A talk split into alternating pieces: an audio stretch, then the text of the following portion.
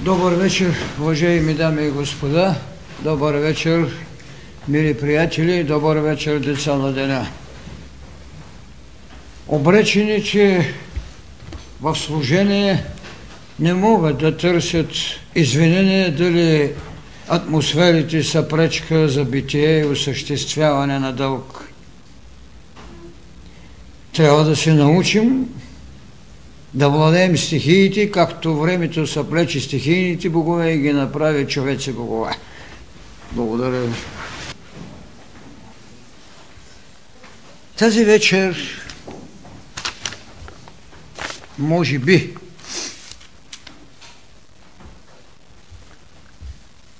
ще разгледаме една от най-важните проблеми на човекът зрим теогон. На човекът Бог в развитие, който има обреченото си задължение на служението. Но той има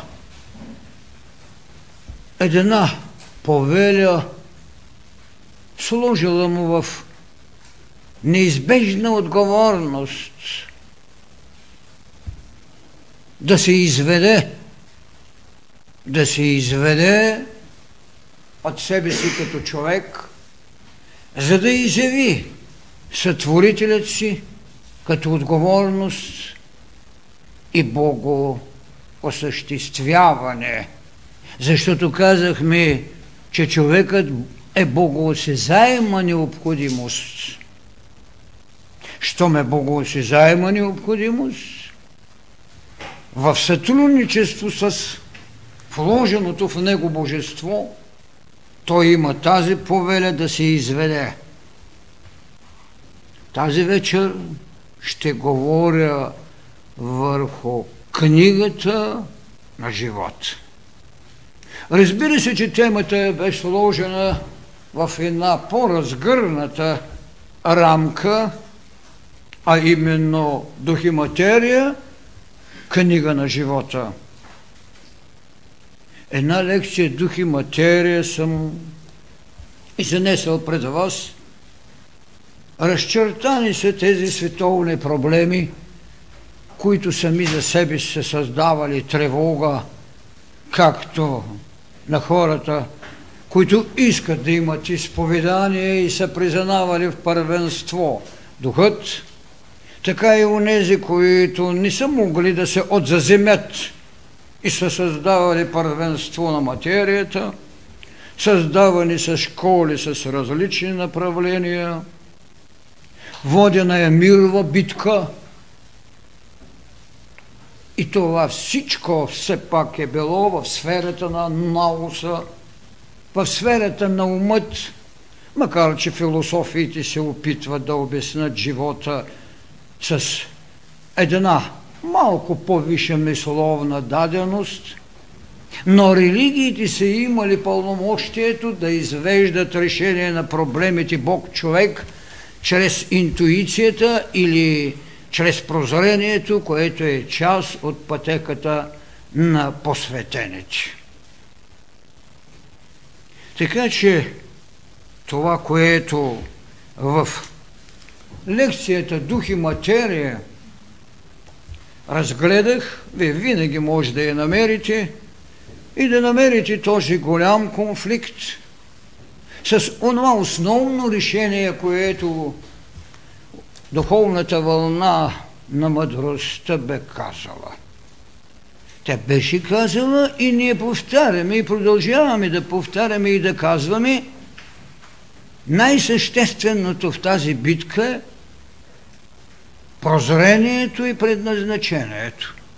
Ако предназначението на човека, уловено чрез прозрението, го прави един зрим Бог, го прави един е, зрим теогон, тогава местото за колебанието не е свободно, защото убедеността не може да ражда съмнение в предназначението, да кажем това, което постоянно повтарям, че материята трябва да бъде удохотворена. Така ли е? В кой смисъл трябва да я изведем като удохотворена? Даже изначалната и стойност. Когато се създава материята, тя наистина е задвижена в една жизненост с фиат лукс. Фиат лукс, да бъде светлина. А светлината е форма на движение на духът в по-низките пласкове. И както другата тайна, че тя, водата е астралния образ на светлината, от която ние правим своето второ тяло след биологично-материалното. Такъв смисъл? Това, което съставлява нас, самите, целият наш клетъчен анатомичен организъм, всичко това в оправдание на мисълта ми, че нищо по-поселно няма в душата на човека от богове. Странното е къде можа да им намери толкова много приюти, че всяка клетка сама за себе си е един бог.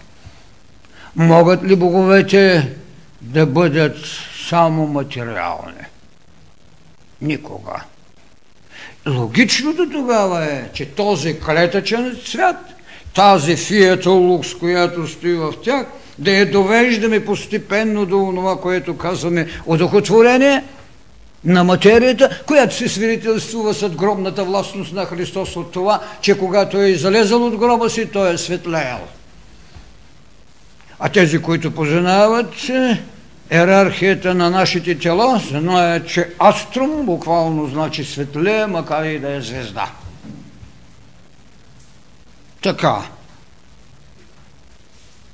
материята е чакащото божество, цялият наш клетъчен свят е чакащият Бог. Затова, когато ще говоря за книгата на живота, аз ще я разделя. Книгата на живота има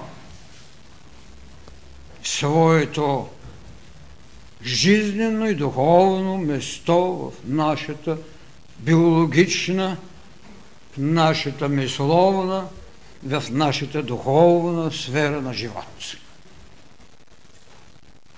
Но само тя ли е?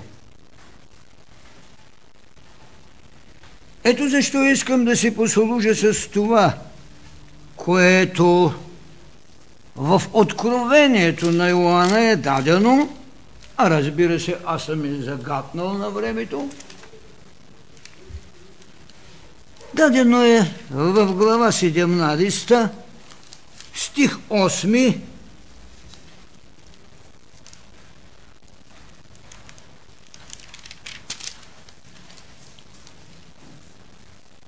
Звярат, който ти видя, беше и го няма.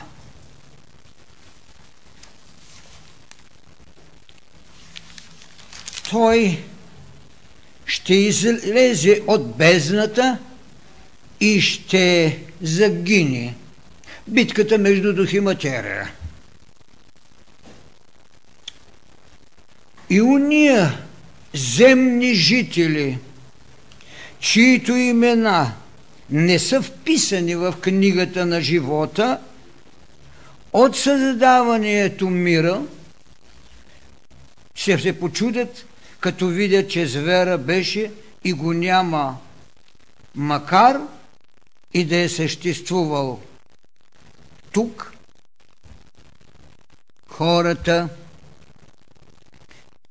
иска ум, който да има в мъдрост седемте глави на планините, върху които седеха, седеше жената – и зверът, който беше и който го няма, е осмия. И така изрежда тези неща и казва след това, че тези земни жители, чието имена не са вписани в книгата на живота, от създанието на мира ще се почудят. Значи не са вписани в книгата на живота от създание на мира. Не е допълван дневника после. А кое е онова, което е могло да впише? Разбира се, диханието или сътворителят. Тогава в 20 глава стих 12 казва след това видя мъртвите, малки и големи, да стоят пред Бога. Отвори, отвориха се книги. Отвори се и друга книга.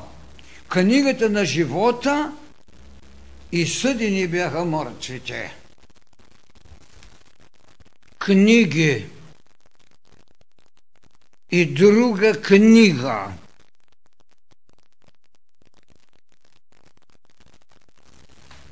Кои са тези книги? които предшествуват книгата на живота. И в таинството на светото кръщение, след потапянето, след даване на името, се пее песен, в която се иска да бъде новокръстеният отрок в книгата на живота.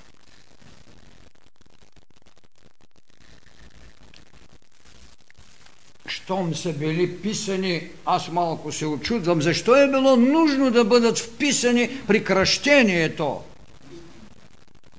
По-удачно би било да иска да не бъдат отписани от книгата на живота, защото тя е писана от самия сътворител, когато е сложил себе си. Тя е книга на живота, а Другата книга или другите книги, едната е книга на съществуванието. Ако се спомнят някои лекции, ти ми бях казал, човекът още не живее, той съществува. Христос, който направи преломност в човешката концепция Бог-човек, беше казал, аз съм пътя, истината и живота. Едно извоювано право на осъществен от него живот, чрез това, което наричам гробна властност, го направи онова, което на всеки в бъднината стои като нерешено, но потребно битие. Син на Отца. Син Божий. Защото Той е изходил пътя на син човечески. Така че Първата книга, това е книгата на съществуването, в която именно ние вписваме чрез едно колективно съзнание себе си в съотношение човек-човек, човек и космос в властта на признание или овладяване на митологичните богове които в нас като клетки чакат. Когато ние овладеем един стихиен Бог, ние у нас сме го поставили на съответното место, за да работи. Така че съществуванието, това е именно нашето биологично битие, а то не може да бъде осъществявано без наличието на разумност, която се е родила в тезата на самосъхранението и за която в милиони години се е отработвала най-висшата материя, която наричаме мозък, а тя е, която може из сиянието на фията лукс и из цялата космичност да взима и овладява енергии, които го правят човек. Така че Книгата на съществуванието е неизбежната поселност, с която ние идваме на тази планета, без значение колко други сме минали. Тук ние имаме своя книга на съществуванието, чието преходност ви свидетелствува за битката, която сте водили да бъдете безсмъртни. Именно преходността е най-добрият знак, че се води битка за безсмъртие. Факт е, че смъртта е най-положителният елемент в битието на човека, който търси безсмъртие, говори, че наистина той има вътрешното прозрение и правото да се осъществява като Бог, който му е сложил безсмъртие, но му е дал съществувание, с което той подготвя своя материален свят да понесе и да се подготви за възможността на събудената божественост в него, което ние наричаме кундалини. Така че смъртта най-добрият свидетел на преходната идея да търсиш безсмъртие. Идеята за съществуванието е това, което тук забавлява човешкият ум, това, което обидно или не вие наричаме местожителство, местопребиваване, жител на космоса, жител на планетата. В съответствие с това тревогите, които личността в идеята на ограничената си свобода понася от норматива на обществото, градирано в държави, племена, религии, както искате. Това е друг въпрос. Тази широта се носи в тази книга на съществуванието. Представете си колко хиляди години е трябвало човек да отработва, а да не кажем, че толкова сме щастливи, че не сме ограничени след хилядите години, би било пък обедно. А колко още му трябва, за да стъпи в това? И тогава кой е онзи, който мотивира в него голямата тайна на еволюцията. Онзи, който го приел в своята инволюционност, за да го изведе в сво... неговата еволюционност, в която той като съзнание започва битка чрез законите на взаимността. Аз и светът около мене аз и моя враг. Знаете, че тази мисъл е, тази дума е махна. Аз и моя събожник. Тогава се създават вибрациите на божествеността, с която трябва да намери съвместимост. Първият голям тревожен сигнал – който човекът получава. Това е конфликта с света и с пробудността, която ние наричаме.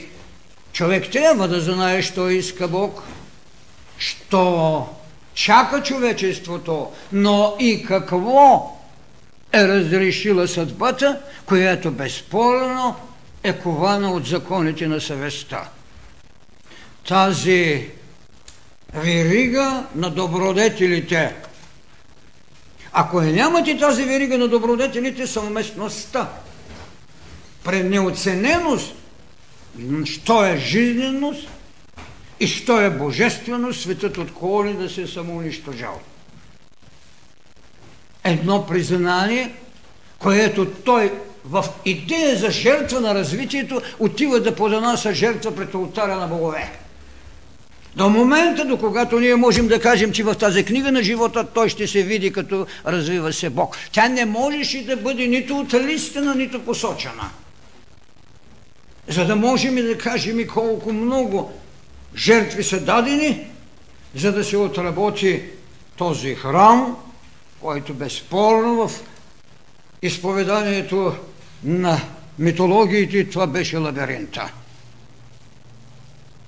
лабиринт, в който беше заключен неговият Създател. Какво си направи той? Крила. Идеята да летиш, идеята от потреба на свобода срещу веригата на добродетелите, която е толкова необходима, когато не само пещерата те ограничава, но когато умората ти трябва да ти накара да си направиш жилище наколно над водата, над водите, които аз наричам астрален образ на светлината, да се захрани с енергията живот. Живот на кое? На другата книга. А другата книга, това са вече акашевите анали. Те нямат нищо общо с книгата на живота, в онзи смисъл, с което ние сега я разглеждаме. Там ние осъществяваме себе си като дар, който Бог даде на човека с едно име. Ево. Живота в книгата на съществуванието се дължи на това, че в Акашевата книга е дадена една идея, идеята на Ева, което значи живот.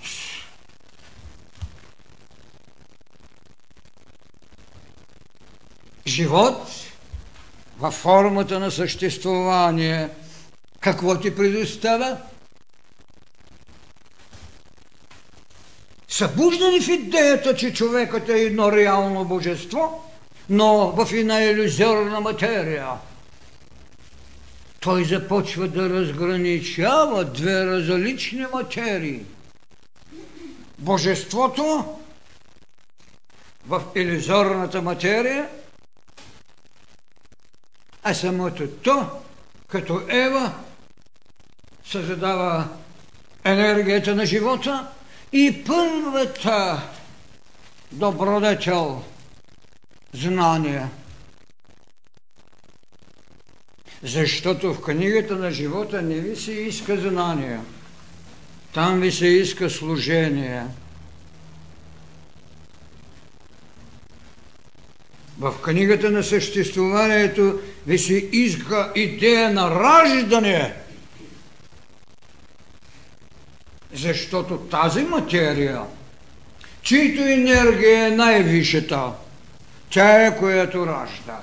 Половата енергия, най-висшата. Сътворяваш го, ама предоставяш правото да ражда. Това е голямото в тайната на битието на човека.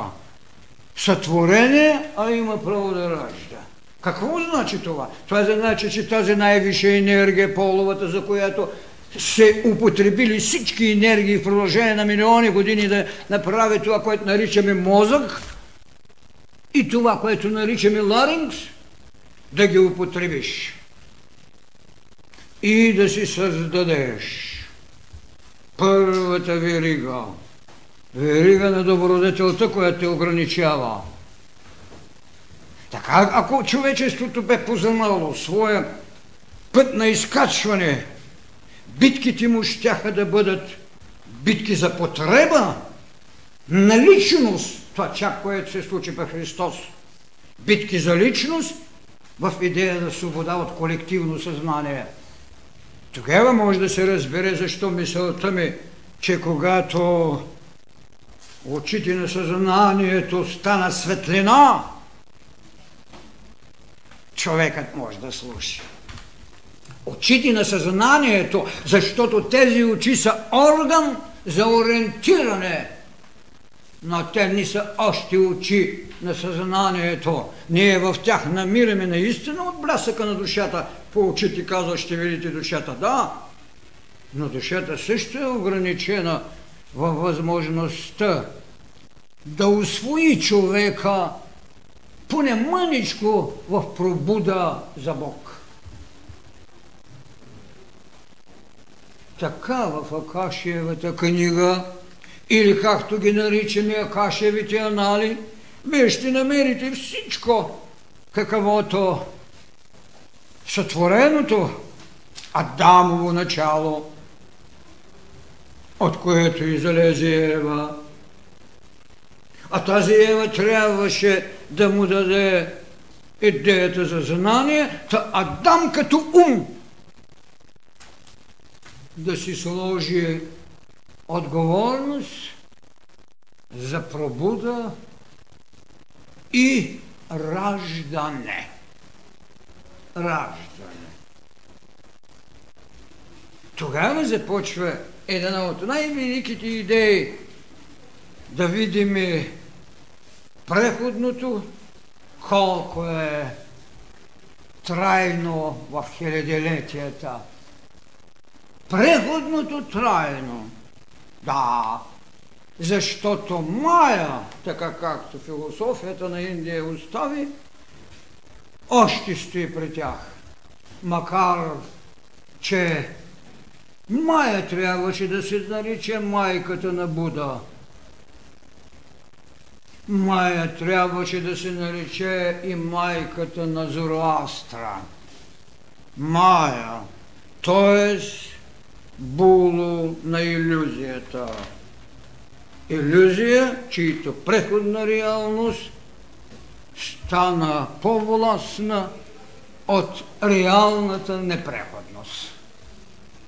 Така човекът не губише Бога, но той вървеше пътеката, носейки веригата си в различните вече идеи, идея за съвършенство, а нашите религии му сложиха битка за спасение, защото е грешник. В тези акашеви анали са сложени всички събития, които в милиони години и в хиляди прозрени и разчетени страници в тях говорят за една история, не разбира се нашата социална история само, но и историята на Акашът, на астралното ни поле. За това то е разделено на седем, докато умът на две.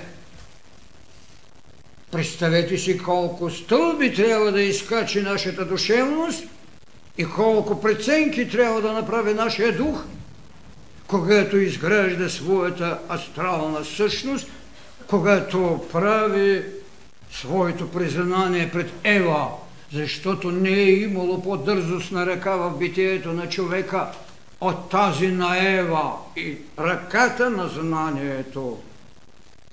Нека си я правят там грешница, защото като прочетете Библията, хиляди пъти съм казал, тя направи това, което Бог след това сътворителя каза, те станаха като нас богове, нека ги преместим.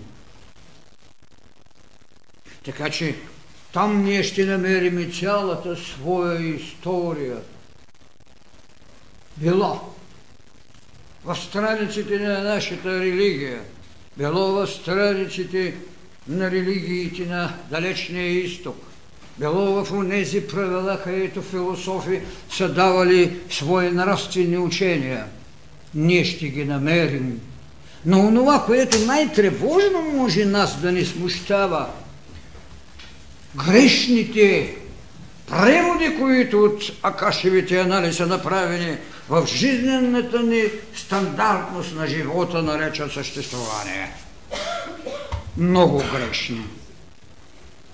Както много пъти съм повтарял, една от най-големите грешки, това е, че не можаха да познаят жизнената даденост и неуспоримостта на астрала в животът на съществуването, като Каин, когато направиха убиец, нещо, което е съвършенно неверно. Защото знаете, че тя казва, че родила дете, което е дете на Господа. Каин е дете на Господа. Е, ама, че Господ имаме, който е убиец колко погрешно е сложена тогава нашата преценка в идея, а след това и социалните нормативи да сложим прозвище Каен. А колко други неща още от тази плътна история са оставени, за да може енергията на астралът да изгражда седемте стъпала с които ние след това ще можем да видим проявите на душата в идея за жертва. Чак при Христос до всички, до Христос ние имаме принос на жертви пред божествата. Христос прави жертва себе си пред себе си.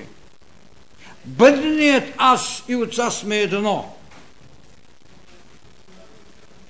Пренасеш изявеният или така както казвам, разгръщащия се, развиващия се човек в Бог, го пренасаш през всемирният ултар с една идея да ги научиш и с другата идея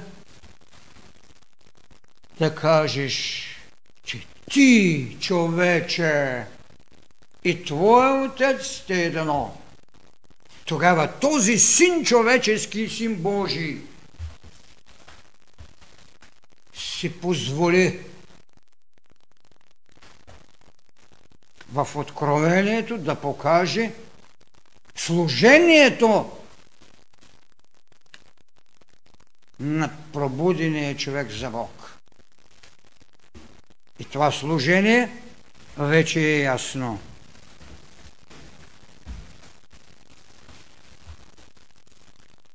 Тази книга, другата книга, не книги, а книга, отвори се друга книга, книга на живота.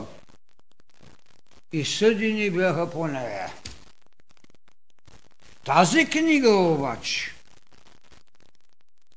има седем печата.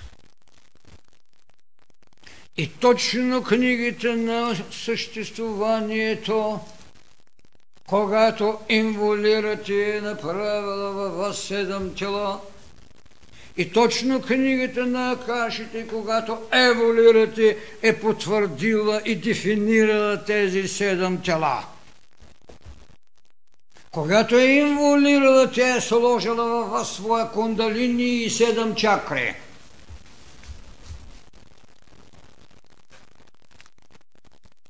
направила е седем чакри, които са свещените чаши.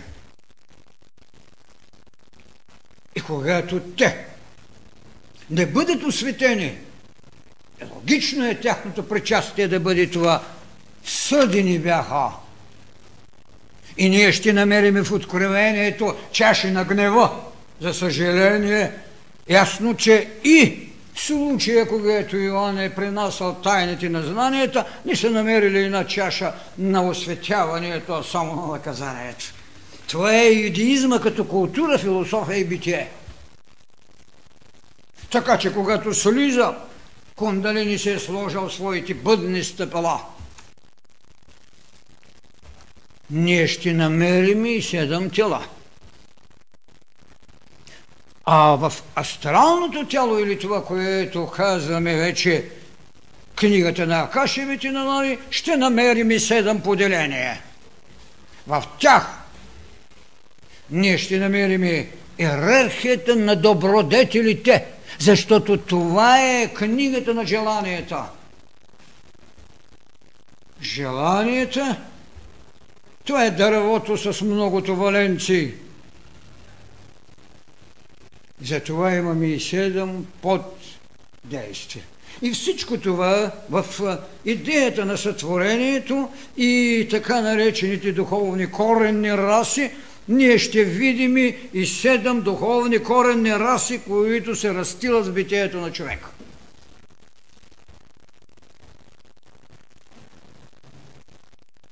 Значи този прототип който поселва нашата планета, е седемичен. Седемичен. Затова, когато започва откровението си, той ще започне с това седемте църкви, на които ще даде своите наставления, които също са седемте тела у нас. Затова, когато ще се заговори за тази велика тайна на кръщението, да поискате какво? Да ви впише именно в астрала. Вие може да искате да бъде вписан. Защото това таинство, това може да направи. Обаче, когато човекът е извървял и е влезал в духовната вълна на мъдростта, в идеята на служението той не може да иска вписване, той може да иска неотписване. Защото присъствието в хилядилетието го е направило точно това. Така че някои неща, макар и сакрални, ще трябва да бъдат погледнати в основанието да бъдат коригирани. И нищо обидно няма в това. Защото светът еволюира към своето обожествяване. Така, ние можем да поискаме тогава това, което казваме. Можем ли да удохотворим и можем ли да кажем, че всичко материално е една духовност, в по-тежка вибрация, една иллюзорност, която е жива реалност, когато се осъществи, защото той е, който ги осъществява. Това е битието ни. И с това ние бихме тръгнали да се търсим в бъдната провиденция на духа. Точно из дългия път човекът ни се е загубил. Защо? Защото това, което Ева му даде, знание.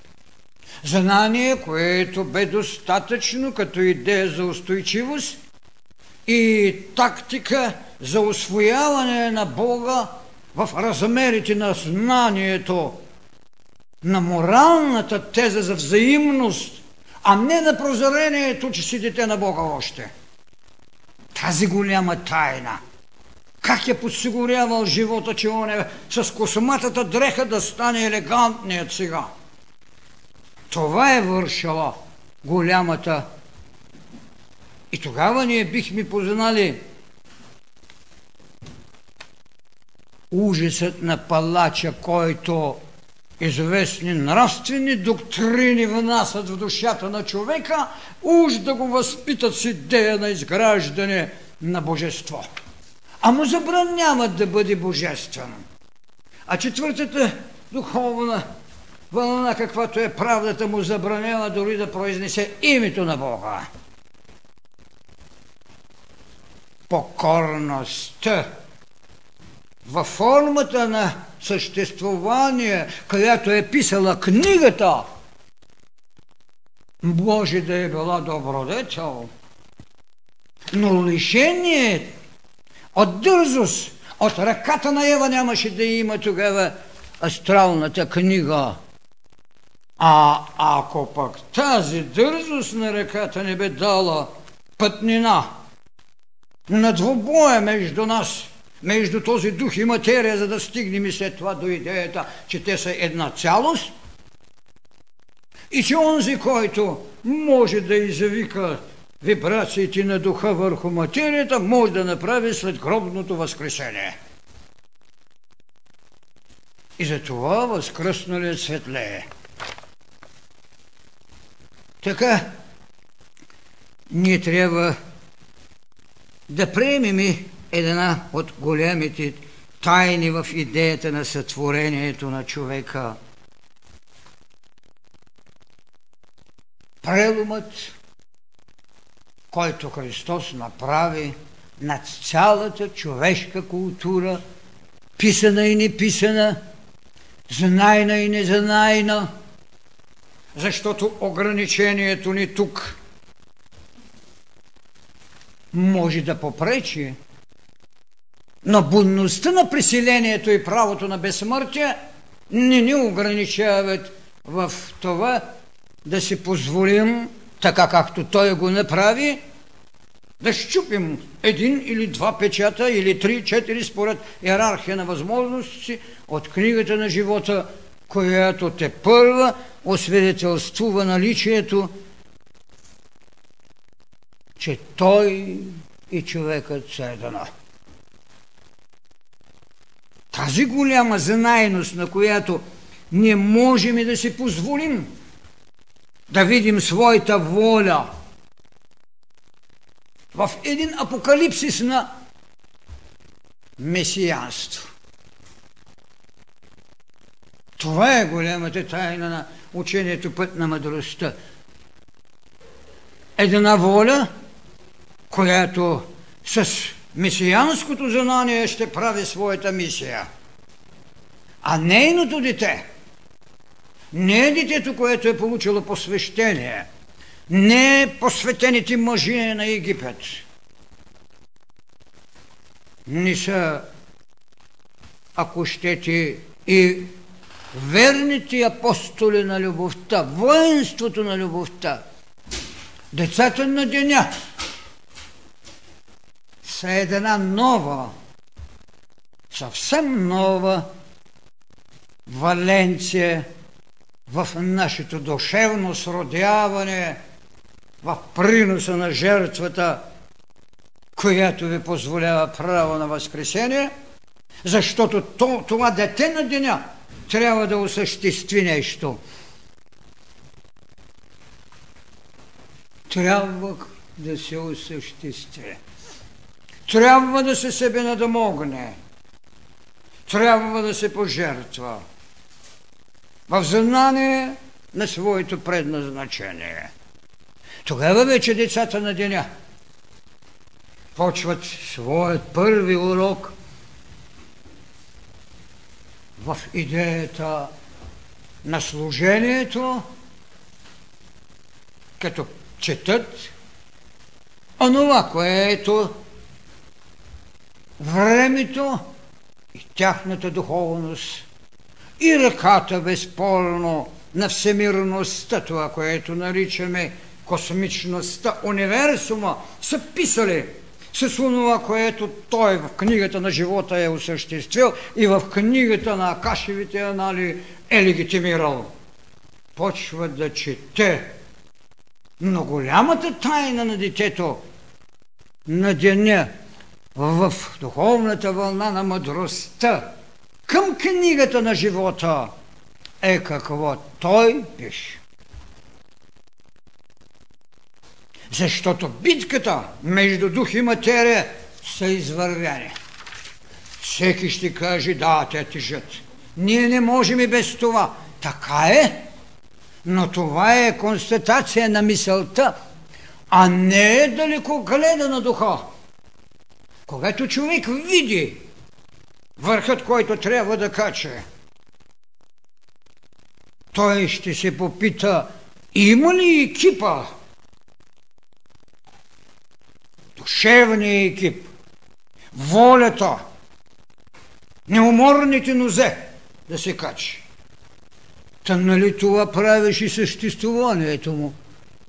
Нали за той бродиш от гори на гори, нали за той си хвърли косматата дреха, защото умът му даваше глед на съществуване.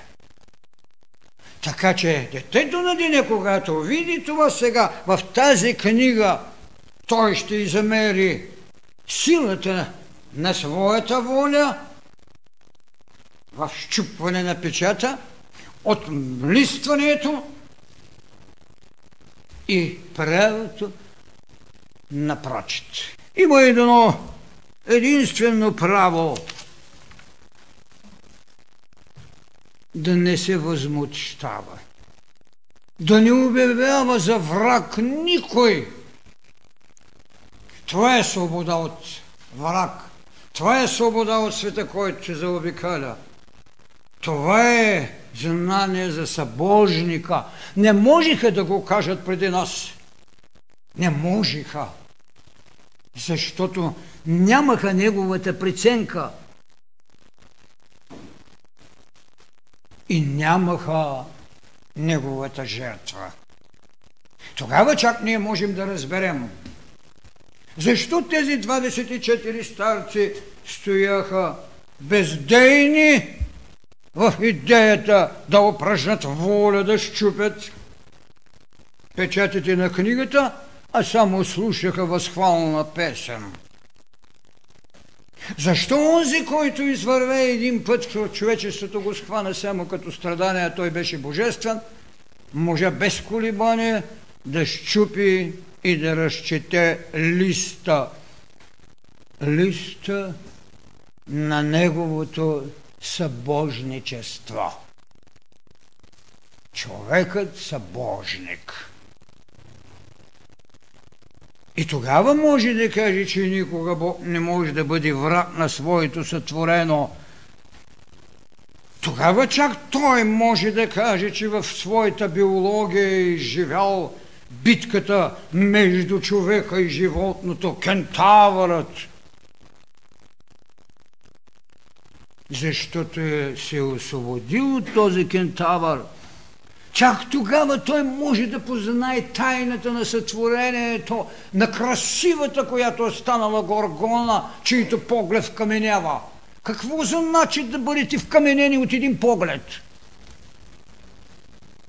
Някой да ви отнеме цялата иерархия на книгата на съществуванието, всичката своя плодност на книгата на акашиите – да ви върне към онова, което се нарича кристал, в който е вложено битието на духът, за да започне еволюцията. Това е горгоната, от която човечеството с хилядилетия се освобождавало. Битката за човека превърши, казахме, в учението път на мъдростта започва битката за извеждането, както онзи в книгата на служението си е извел изобретението как да се измъкне от кентавъра.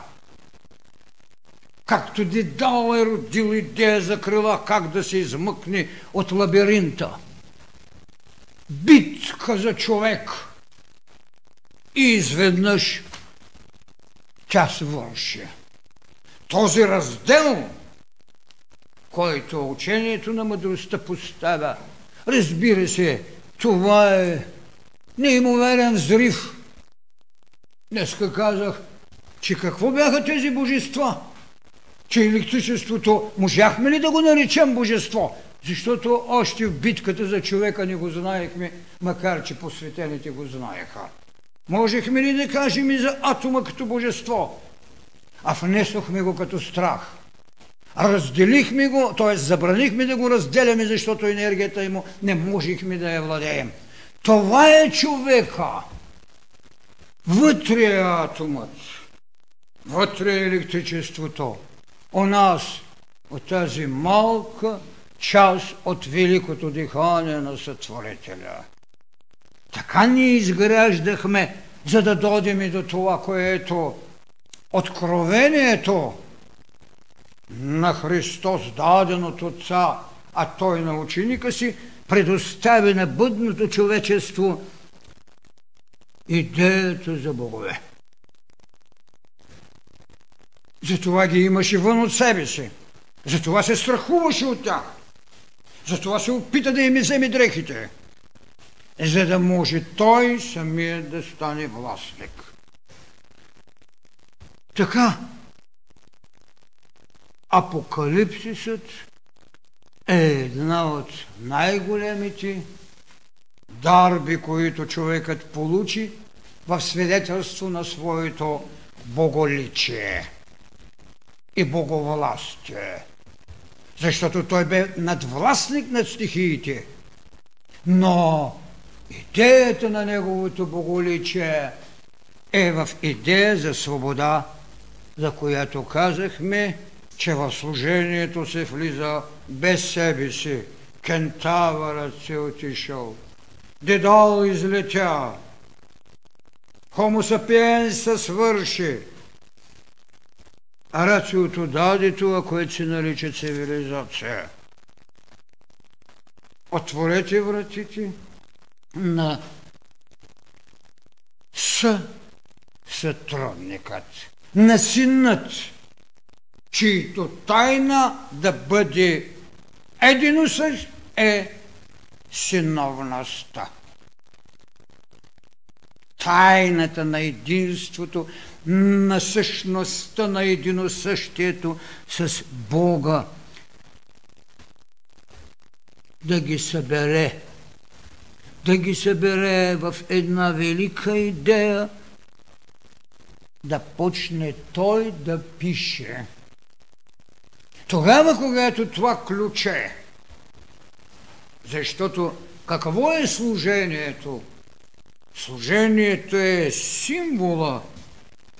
То е ключето, с което ние, децата на деня, можем да отключим ковчежито, в което стои свещената книга на живота. Както заключено са стояли заветите. Това е умението и това е, което трябва да научат децата на деня. С този символ, ключ наречено служение, да се отключи и тогава печат по печат, страница по страница, да не изживява този страх, който е сложен тук, че само 144 хиляди Бог се избрал. Няма такова нещо. Няма такова нещо да се избрал само 144 хиляди и те да му са. Защо казах, че човекът е необходимост на Бога, божествена себе необходимост? Е, с 144 хиляди ли се задоволява Твореца?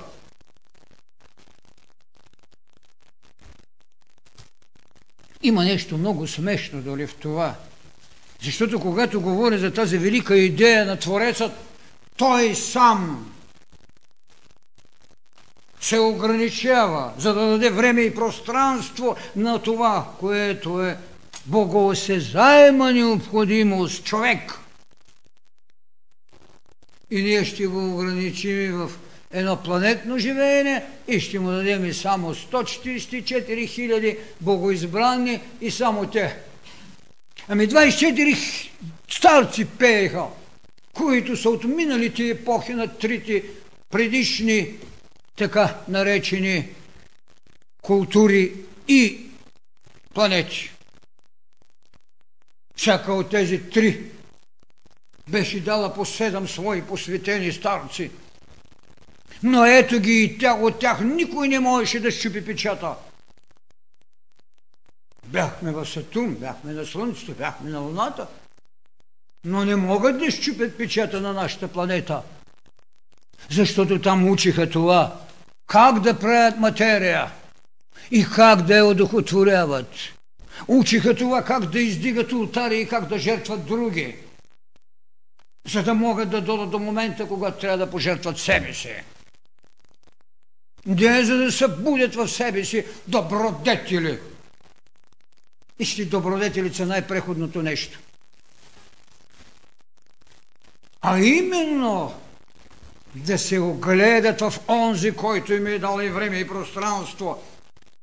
Усе себе ограничаваш, за да се удовлетвориш в тази богонеобходимост. И сега, изведнъж, хайде, сложили 144 хиляди и готово. Та то е обидно. Обидно е да се мисли, но безспорно това трябваше да бъде цялото старо еврейство, внесено в живота на християнството. А то пък не можеше да живее преди това вън от това, което се наричаха камъни. Макар, че кристалът бе първата наша изходна точка. Така че когато искаме да говорим и за този знак, символ – за тази отворена врата, която учението път на мъдростта може да оставя.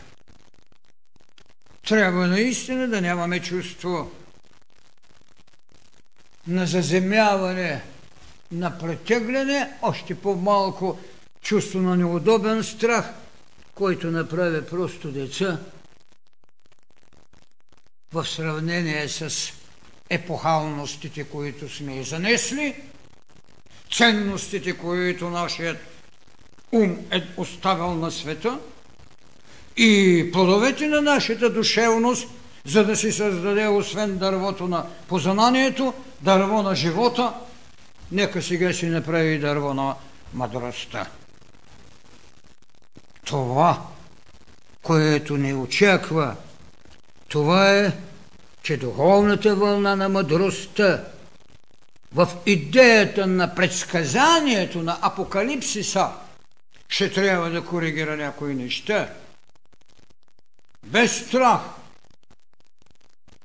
Защото иначе няма да видя това, което се казва как слиза новия Ерусалим. А новият Ерусалим, а Ерусалим е мир. Христос го характеризира в своите блаженства. Блаженни миротворците, защото само те ще се наричат синова Божии. Блаженни чистите по сърце, защото те ще видят, ще видят, но няма да бъдат синове Божии още. Вижте каква иерархия създаде. Вие може да казвате, че го виждате, но не сте негови синове. И сега изображенията, които са имали в митология и другите религии, правят точно това виждане, но не могат да кажат, че са синове. Защото няма този нов Ерусалим. Защото няма това камъче, на което има име. Името като нова вибрация. И точно тук духовната вълна даде име. Деца на деня. Име, чието вибрация ви дава правото да не ставате жертва, както там го пишат. Няма место за жертва, а да не ставате всекидневен. Та когато имате енергията на новото име, не да чакате пощада на света, а да дадете енергията си, за да създадете свят. Най-голямата идея в тази книга на живота, малкото камъче – не е проблем на гениалност, когато се пише камъче с името, с което само вие знаете. И съвсем така е. На когото и да кажете, че имате име деца на деня, не само, че няма да прозре, но там е казано само той, който има камъчето, те 140 да ги имат вече. Това си е другата работа. Той знае Това е, не е проблем на привилегия. Това е проблем на отговорност, с която сте се пожертвали, за да понесете една нова вибрация. Име на камъч. Защо? Защото в кристала на Сатурн бе сложена първата дихателна властност – на Творецът за живот. В кристала, в камъкът. Тогава бихте разбрали защо Христос се противопостави и промени цялата доктрина на наказателно-правната система на евреите с идея на прощение. Противопостави се да не бъде убита с камъни пролюбодейката да не убиваш човека с това, от което си го сътворил. Да не убиваш духът. Там се ложи той в кристала, за той се възправи, който е праведен. Не за да същи нея, а цялата боготворителна и богоотговорност към човека. Не! и камъните не отидаха върху грешницата. Зато и казане никой не го разбра. За съжаление, разбира се. Зато и Зато и сега в откровението го дава. Камъче с име. Име, което е енергия. И според иерархията, с която може да носи тази иерархия, вие вършите своето. Затова уне се наричаха посветени мъже. Уне се наричат апостоли. Кой както иска, но децата на деня имат отговорност пред книгата на живота, за да четат какво вложеният и изведеният сега Бог са им дали очи на съзнание, което са светлина. Съзнание, което е светлина. Не очи, които ви ориентират. Така голямата тайна на тази идея за апокалипсиса, зато и в цялата световна история, най-вече в религиите, ще намерите две голями откровения. Разбира се, и преди това го има при Крища, само че в по-друга тайна. Две голями откровения е това, което остави Хермес. И това, което Христос даде на своя любим ученик Йоанн. Това беше. Два апокалипсиса. Съвършенно грешно тълкувам. Много грешно. И чашите на гнева. И скорпионите, които ядат. Но грешката е в идеята на тълкованието, а не в преобразите, с които цивилизацията се послужи. Могат ли скорпионите да ядат? Разбира се, те не са като ихтиозаврите по 30 метра. Скорпионите са всички цивилизации, които сега се служат с огън, напал, атом и какви ли нещети скорпиони, които летят и унищожават. Но това е другата страна на въпроса. Това е проблема на цивилизацията, с която неотговорността или по-скоро незнанието, тайната на Божеството, си позволява да ограничава и понякога да унищожава творението си, но със съзнание, че то е безсмъртно и няма да изчезне. Така че когато казват ето настъпва апокалипсиса. Ето Нострадамус рече. Нострадамус винаги е рекал, кога станат събития. Пако Трабант или Рабант му го наричате вие, рече. Вижте, не е проблема да иронизирам. Христос беше в някои отношение по-смел, когато иронизираше култури, когато иронизира цялата култура до него, особено с това властно време на евреите. Варосани гробници. Страшно. Така че когато прозрението им е, не може да мини границите на индивидът, и никога не е носил отговорността на личността в идея на всемирна жертва, не може да види светът какво ще даде. Човечеството се удовлетворява в занимание. Много му е удобно някой да му каже, и може би тук беше властта на евреите, когато измислиха стената на плача, да му каже нещо сензационно или пък когато в безсмислието си разбере своята непотреба, да отиде през стената на плача, за да си избърши сълзите.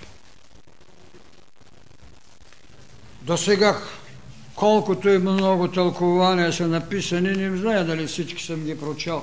Никой не знае тайна, защото там има поне три реда, ако някой ги знаеше, само той може да каже. Другото е налучкване. А откровенията не се правят с налучкване. Един кундалини за това е дадено.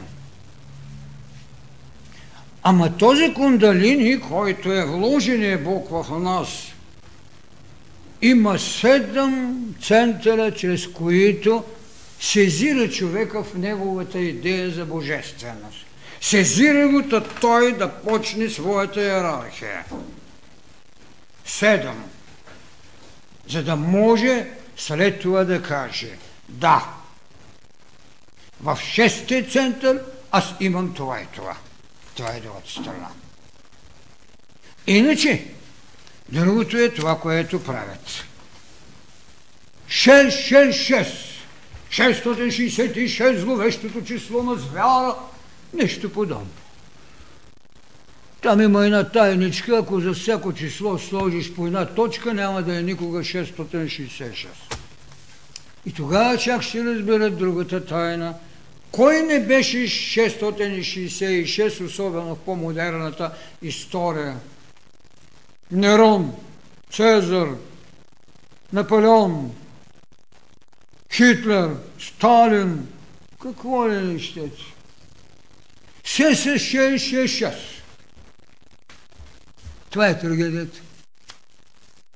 И най-страшното е, че човекът, който много обича занимания, по-скоро развлечение, много лесно се удовлетворява. Там сега една еди какво си правила. Там един еди какво си така. Ми казано е и билки пийте. На будност носети. Знам, че отиде много.